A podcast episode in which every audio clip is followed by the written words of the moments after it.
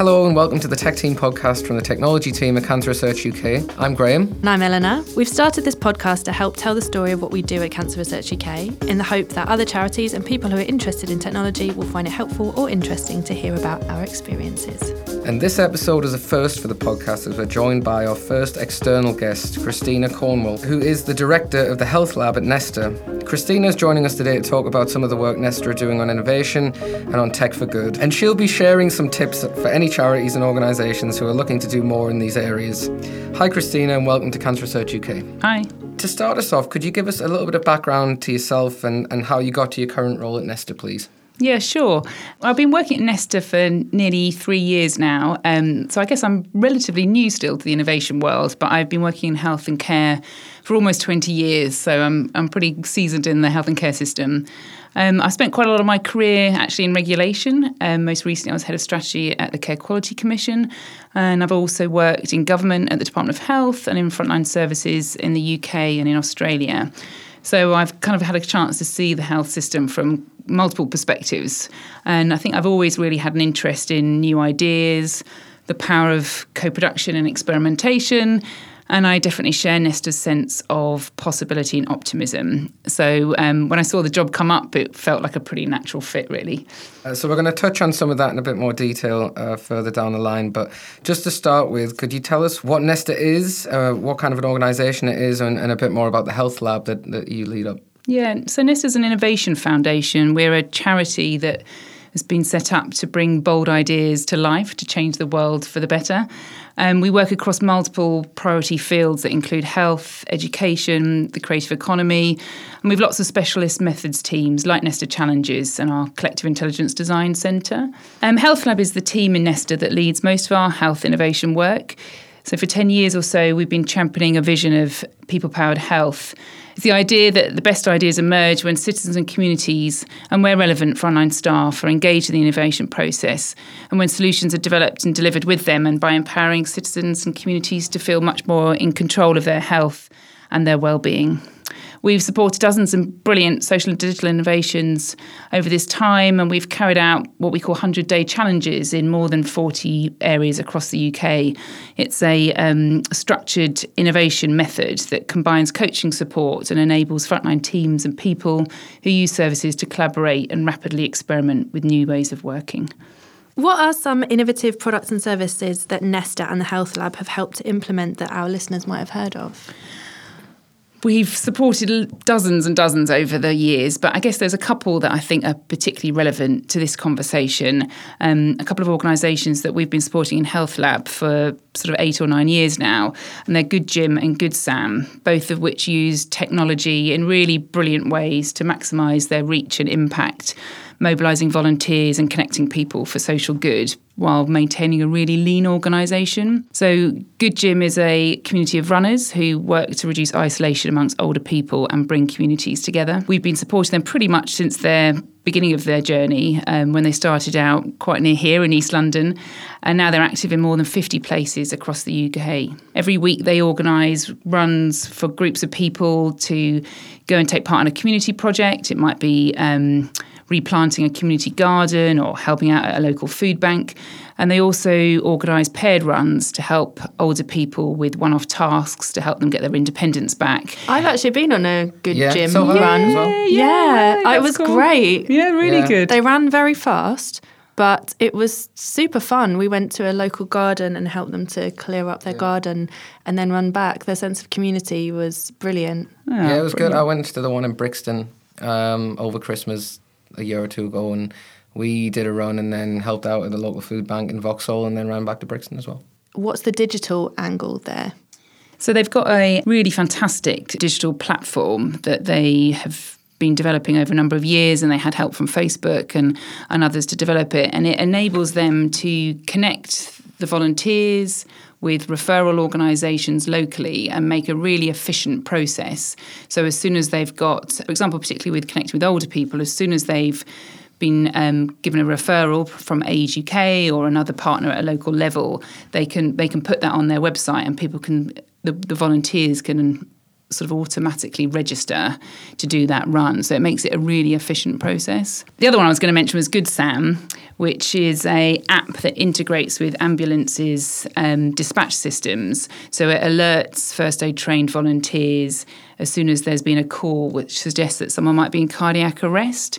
So it, it lets them know um, that the incident's happened, it tells them where the nearest defibrillator is, and it enables them to get to the person at those kind of critical minutes, often before an ambulance can get there, which can make all the difference between life and death. And they, they're an amazing organisation. They're incredibly small, but they're now on a path to be integrated with every ambulance trust in the country. They're in Australia and a number of other places around the world. And they've developed a really innovative new approach that enables emergency services to tap into anybody's mobile phone to do video triage at the scene of an incident, which is just incredible. Helps them to decide whether or not they should send a helicopter, for example, or, or send the team. Um, so they're really exciting. I'd, I'd recommend that any of your listeners check them out and volunteer if they can. As an innovation foundation, what tools, techniques, processes do Nesta use to quickly test ideas to find out which ones are going to be the next big one? Well, we're always on the lookout for new innovation methods, and we've recently done quite a lot of work to try and codify lots of the methods we use and to publish them. So there's there's a bunch of toolkits and explainer videos and things on our website that people can look at. Um, it covers lots of things like um, prototyping methods or accelerators, and and of course challenge prizes that we're going to be talking about today. We run lots and lots of early stage innovation programs, um, which are a really great way of finding out what ideas are out there and sort of beginning beginning to develop kind of knowledge and learning about a particular field of innovation. So sometimes we'll run programs that are really exploring particular types of innovations, like social action, for example, or citizen facing technologies. Or we might run um, programs in particular opportunity areas like how to support an aging population, for example. We also run lots of experiments, so the 100 day challenges I mentioned, which um, involve lots of cycles of rapid testing with local teams and kind of evaluating and iterating those to kind of see what works. And we've run lots of programs with governments all over the world, helping them to develop more experimental approaches to um, policy making. Mm, interesting. So I'm part of the innovation team here at Cancer Research UK, and it sounds like there's some definite crossovers there in the ways of working. We're definitely all about experimentation, running quick tests to see whether things work, and iterating rather than spending a long time trying to perfect something and instead getting it in front of the users as quickly as possible. So there's some definitely some similarities there. And would you use like sounding boards or different panels to speak to users to talk them through different ideas to for, for which you can kind of try to get some kind of priority? Yeah, um, I mean, we've actually been doing quite a lot of work around participatory futures, so experimenting with different methods to engage the public in. Yeah different types of deliberations or even in, in sort of new democracy. Um, we're actually running a programme at the moment um, with the Scottish Government where we're about to embark on a whole load of what we're calling data dialogues. So, finding out more about what Scottish people think about data sharing and the value of sharing data and the, the trust and transparency issues. And we're working with a bunch of different organisations who are trialling different approaches. So, we've got a sort of immersive theatre experience, some online games, um, some pop-up installations in, in in the high street. So lots of different approaches and ways of trying to engage with the public. Yeah. And how do you measure success?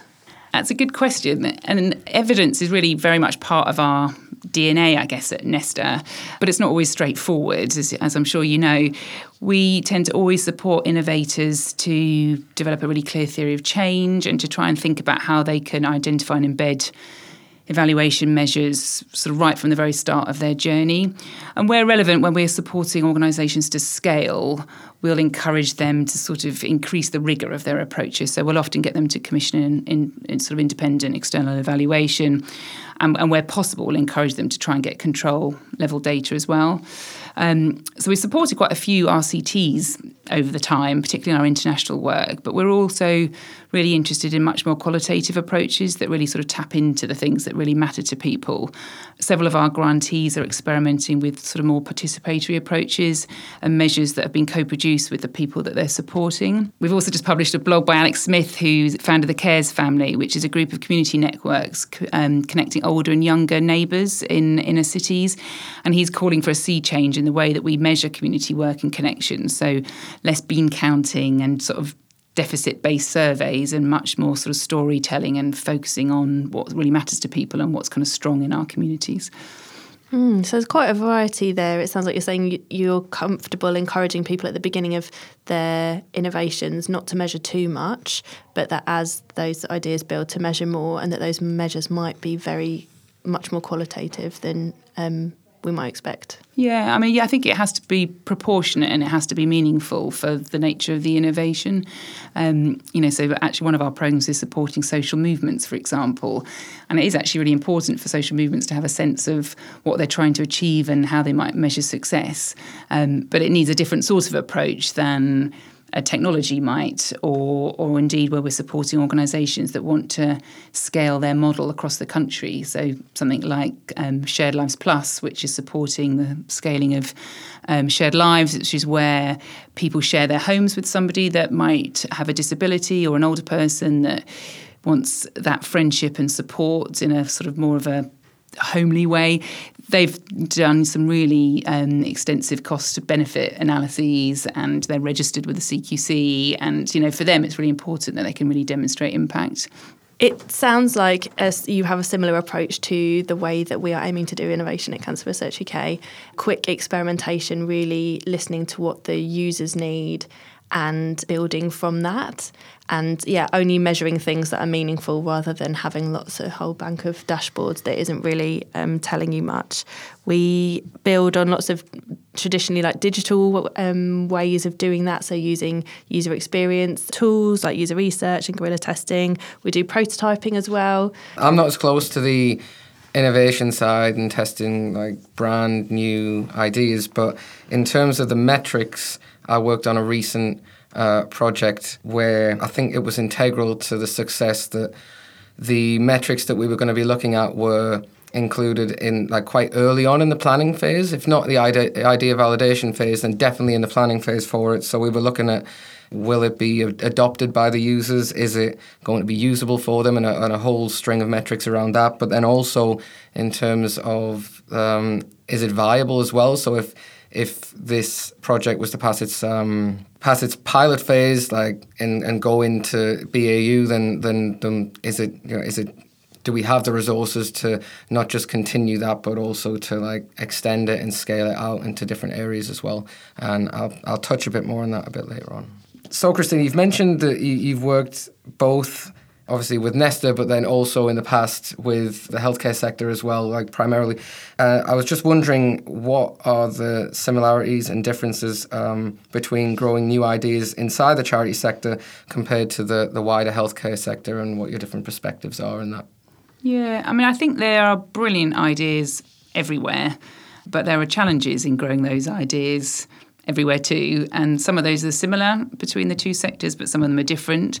Um, since I've been at Nesta, I've I've seen that some of the boldest and most exciting innovations have come from the community and voluntary sector, often very tiny organisations with a really powerful mission who are quite instinctive co producers and innovators. They may not always use those terms, but it's in their DNA to keep listening and coming up with new ideas. It's kind of how they have to survive. But it's challenging because many of them don't have a lot of resources to develop those ideas or to sustain and spread them. And many of them don't want to grow actually because they're so deeply rooted in their local communities. But that leaves this huge amount of untapped potential, these fantastic ideas that are happening in a small place um, that could really benefit lots more people, but those ideas aren't being shared and, and spread more widely. In contrast, the healthcare sector, particularly the NHS, has got quite a lot of funding and infrastructure to support innovation but it doesn't really share that same culture um, and finds it just as hard to spread ideas. Um, we actually ran a survey with the Nursing Times last year that found that nine out of 10 nurses said that they had an idea about ways to improve the service they work in.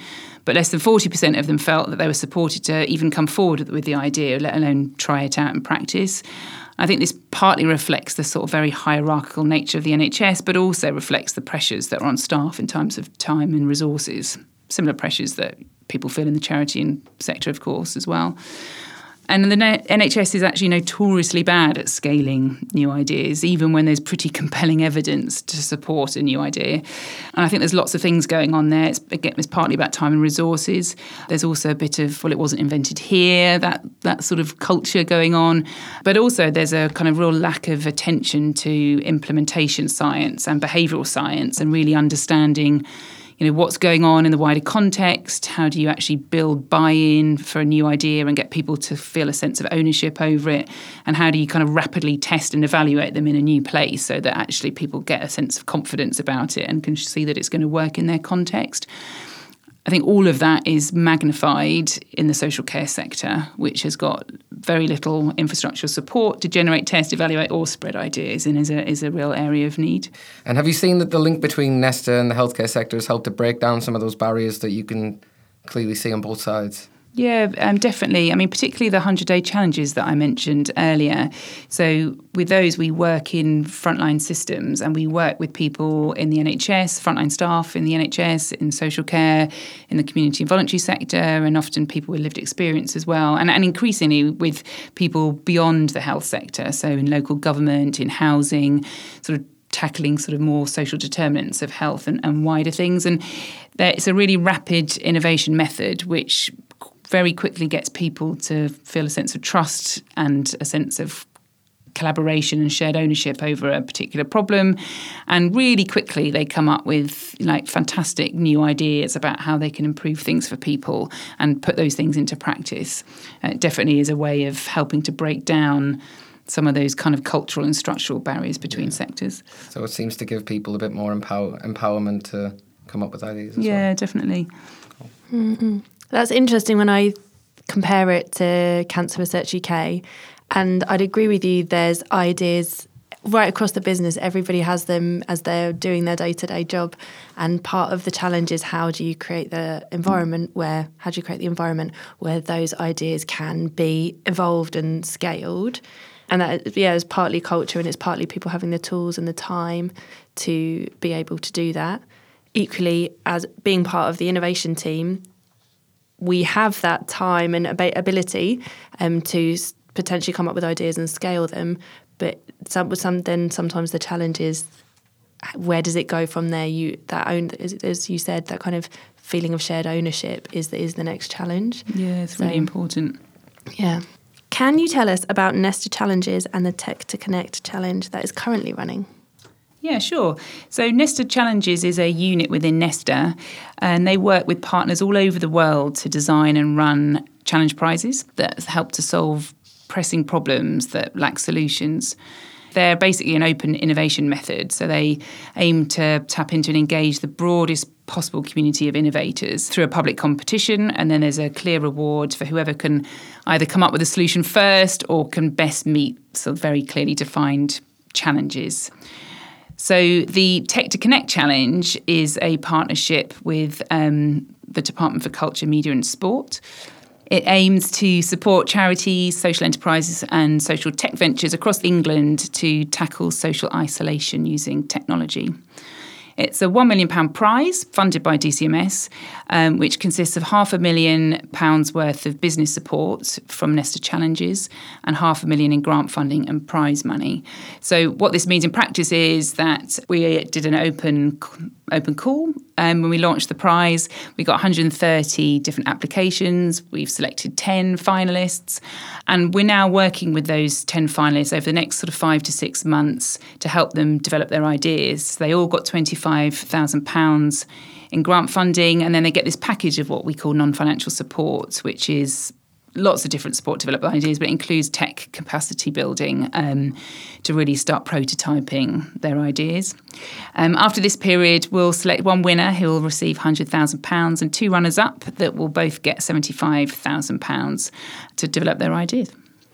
And why did you choose to focus specifically on social isolation? So, as you know, social isolation is a major public health concern. More than 9 million people in the UK report feeling lonely often or all of the time. Loneliness and social isolation can affect anyone from any walk of life or at any stage in their life. In fact, younger people um, report the highest levels of loneliness. Um, but becoming a parent, losing a loved one, starting out at university, or moving to a new area, just some of the factors that can lead to isolation. It can also be the result of a significant illness or long term health condition or disability. And it's a very common concern for people with a cancer diagnosis or, or going through cancer treatment. So it's a partnership with um, the, the government's Department for Culture, Media and Sport, DCMS, who have actually done some amazing work over the last few years around social isolation and published a um, strategy last year that's often called the loneliness strategy, called A Connected Society which is all about looking at the different ways that government and society more generally can take steps to reduce social isolation. To my knowledge, the, the Tech to Connect award is in the stage of um, reviewing the finalists now. Mm-hmm. So I was wondering if you'd be able to maybe give us a little sneak peek as to some of those finalists and, and what they've been doing? Yeah, sure. So we've picked 10 in total, and they're a really fantastic, varied selection of different ideas. So some of them are very targeted for specific groups that have been that are affected by isolation. So groups such, such as people with dementia or autism or younger members of the LGBT community. And others are much broader and sort of aim to make it easier for people to connect locally or find ways to get involved with more face to face events if I give you a flavour of a couple of examples that, that might be relevant. So, one of them is Carers Connect, um, which is supported through Marie Curie. It's an online platform which aims to bring carers together virtually so that they can give each other support and find ways to improve their health and well-being.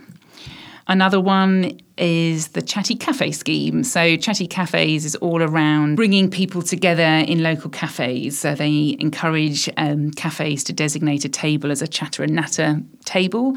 It was set up by someone who realised that people would sit in cafes quietly on their laptops or, or sitting on their own and, and saw the opportunity to just have everyday conversations with strangers. And so they're setting up a platform that is um, going to help make it easier for um, cafes to get involved with the scheme and um, designate more tables for chatting and nattering. Okay, nice. It's crazy that we live in a world where that's like an innovation now, like talking with people that you're sitting next to. But uh, isn't it? Isn't it? That's incredible. And I was wondering when we can expect to see the challenge winners. Uh, when will they be announced, and, and will the event uh, be open to to the public? Unfortunately, it's not going to be open to the public. There's going to be a final showcase event in March, but any charities or Tech for Good investors can register their interest in attending if they go to our website, so tech2connect.challenges.org. We've also already been profiling the 10 finalists in the media since October when we um, selected them. And together with the non financial support package that I mentioned, we're hoping that that will really help them to improve their capacity to further develop and implement their ideas beyond the lifetime of the challenge as well. The challenges are funded by the government. What's that working relationship like? Um, well, we've actually worked a lot with government over many years, with very with a number of different departments and agencies across lots of different issues and sectors, and we work with DCMS um, pretty closely on a number of um, programs, particularly around social action. So we've we've developed up a really strong relationship with them. It's been really great working with them on the Tech to Connect challenge because actually challenge prizes are set up quite differently from a more traditional innovation grant program. They, they tend to offer a much lower bar to entry um, because they're explicitly about opening up opportunities um, for more sort of unusual suspects. So literally anyone with a promising idea can get involved. So it's been really great seeing the government embrace this particular challenge. We're really keen to see them, you know, use more challenge prizes as a way of opening up issues and engaging the wider public in coming up with new ideas. What else are Nesta doing to champion tech for good? So I could give you just a flavour of a few examples. So another programme we've got with Scottish Government is something called the Healthier Lives Data Fund. So we've been supporting uh, six digital technologies that want to make data more available and useful to citizens so that they can lead healthier, more independent lives. So enable them to monitor, manage their own health, or improve sort of more shared decision making with their clinicians.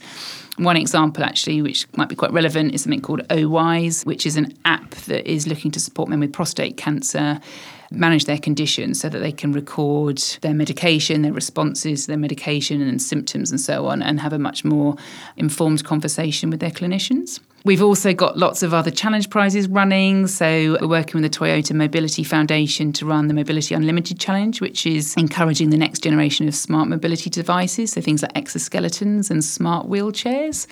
And we've got the Career Tech Challenge, which is um, looking to open up information about the labour market so that people can sort of navigate their future careers, and particularly people whose um, jobs might be most susceptible to automation so they can look at ways that their skills can be used in, in different ways in different type of career. I think that seems really relevant at the moment as well. Um, Tech for Good's been a really big focus for Cancer Research UK in recent years as well, and, and some of the examples that we've got, just to just to mention them, was that in 2016 we launched the Life Garden. So it was to do with gifts and wills that we had received, and then for those gifts and wills, we were able to give the friends, families, loved ones a virtual reality experience of a of walking through uh, a garden where the, the the loved one who gave the gift in the will was kind of commemorated. We've done various other things using more kind of emerging technologies like uh, we have an Alexa skill, which is an alcohol tracker that helps you to track your alcohol consumption. That was launched I think in 2017. Last year we did a really cool YouTube live stream of a, a surgery ongoing. So you, and it's 360 degrees. So we'll we'll put the link for that in the in the show notes as well. And then one project that um, I actually worked on personally was to develop a trial finder for clinical trials to help link clinicians closer, give them a, a better overview of all the trials that are running in the UK so that they can help to improve patient referral and make sure the patients are getting the full picture of the options that are available to them, um, which potentially wasn't the case prior to that. So that's still in its pilot phase at the minute, and I think the the the, the metrics for that have been really good. So I think that'll be going into phase two uh, very soon. Another one I wanted to mention at this stage as well was that in terms of innovating the process that we follow, um, we do do a lot of. I work in the UX team, and we do do a lot of user research and usability testing on different ideas on different parts of this of our site and of our offerings, but one change in that more recently was that last year we've started doing more user research and usability testing with a lower literacy audience as well. So one of my colleagues, Rich, has, uh, has set up a relationship with the uh, Haringey Adult Learning Centre and also with Change, who are a learning disability charity, to help test some of our new ideas and get feedback from various different audiences, which is is yeah is only going to have benefits moving further down the line. So that sounds brilliant. We've um, been doing lots of work with. Um, people learning disabilities over the last year. So we ran a fantastic challenge out in Essex, which was looking at ways of working with young people with learning disabilities and autism to find sort of more meaningful employment opportunities rather than sort of just going to day centres that sort of weren't fulfilling for them, which which was really fantastic. And actually, we've been supporting a social movement over the last year, which is um, trying to build a national voice, self advocacy voice for people with learning disabilities. So um, it's also just reminded me of one of the other um, finalists in the Tech to Connect challenge, which is autism inclusion, which is also looking to use augmented reality to enable um, people on the autistic spectrum to access different types of settings. Nice. So we always ask guests on our podcasts to give any advice that they can for organisations or charities who are looking to kind of follow in their footsteps. So uh, is there anything that you could say to help people who are looking to do more more innovation or, or looking to do more in the tech for good space? Yeah, and I think the first thing is I'd say is that it's really easy to get carried away with the possibilities of an exciting new technology. But it's really crucial to be led by the problem that needs to be solved and what people affected by it actually say they want and need. Um, very often we see um, organisations sort of starting with a solution because they've got excited about using AI or, or, or whatever it might be, and it actually seldom works to try and retrofit it to the problem. So that's the first thing. That said, though, innovation doesn't always have to mean something completely new. It could be an existing solution that's applied in a new way or to a new problem. But the key is always to understand what the need is, how people want to and are able to interact with technology. And it's always crucial to embed co production at each and every step along the way. Um, there's lots of tools and, and you know guides out there and lots of different ways to do innovation but the Nesta has recently published a compendium of innovation methods and that's a pretty good way to start if you want to get some inspiration on different types of methods and i think also just to say that you don't have to do everything on your own so I think we'd encourage people to look for strategic partnerships that can help them deliver their programs. So, whether it's an incubator like Bethnal Green Ventures or an organisation like Nesta, but also lots of other funders and organisations run programs. So, organisations like the Social Tech Fund or the Community Lottery Funds, Digital Fund or Comic Relief and Paul Hamlyn. They're all running really good programs. And actually, Good Gym that I mentioned earlier had a really fantastic partnership with Facebook, which really helped them to develop their platform as well. Nice. And are there any resources, maybe books, websites, blogs, or indeed podcasts? That you think might be useful for our listeners? Well, I'll um, shamelessly suggest a few things on the Nesta website. Um, so there's the competitive methods I just mentioned, which is worth taking a look at. We also quite recently published a new practice guide for challenge prizes. So that would be good for people to look at. We published several years ago something called the DIY Toolkit, which has been translated into loads of different languages and is used all over the world. And it's it's a whole bunch of different templates and tools that can help people start out on their innovation journey. And the Open Book of Social Innovations also on our website. They're all free to download. Thank you so much, Christina, for coming on to the podcast today. Is there anything else you'd like to share with our listeners before you go? I suppose just a final thought of reflection really is that I mean I think there is so much potential to use technology in new ways to connect people and make the world a better place. But I don't think it's ever a substitute for human connection. And you know, we are by our nature human animals, and we need real human loving, fun relationships for our health and our well being. And technology can help us connect with others so that we can get that, but it's it's not enough on its own. Thank you for listening, and we hope you enjoyed hearing from Christina. Christina, how can people find out more about the work you're doing? Well, do go to our website, nesta.org.uk, or they can also follow us on our Twitter channel, which is Nesta underscore UK, or Nesta Challenges for more information about our challenge prizes. If you'd like to hear more from the technology team at Cancer Research UK, you can find us on our LinkedIn showcase page. You can also read the technology team blog on Medium. Just look for Cancer Research UK Tech Team blog. You can see what roles are going within the technology team at cruk.org slash techjobs. And if you'd like to get in touch with the podcast team directly, you can now send us an email to techteampodcast at cancer.org.uk. We would love to hear from you. Thank you to everyone who gave us positive feedback on the last episode with Andy Punter and Jess Higgins, who came on to talk about flexible working at Cancer Research UK. That episode is still available to download now if you'd like to listen. And if you like the podcast, please share it on your networks, leave us a review, and subscribe.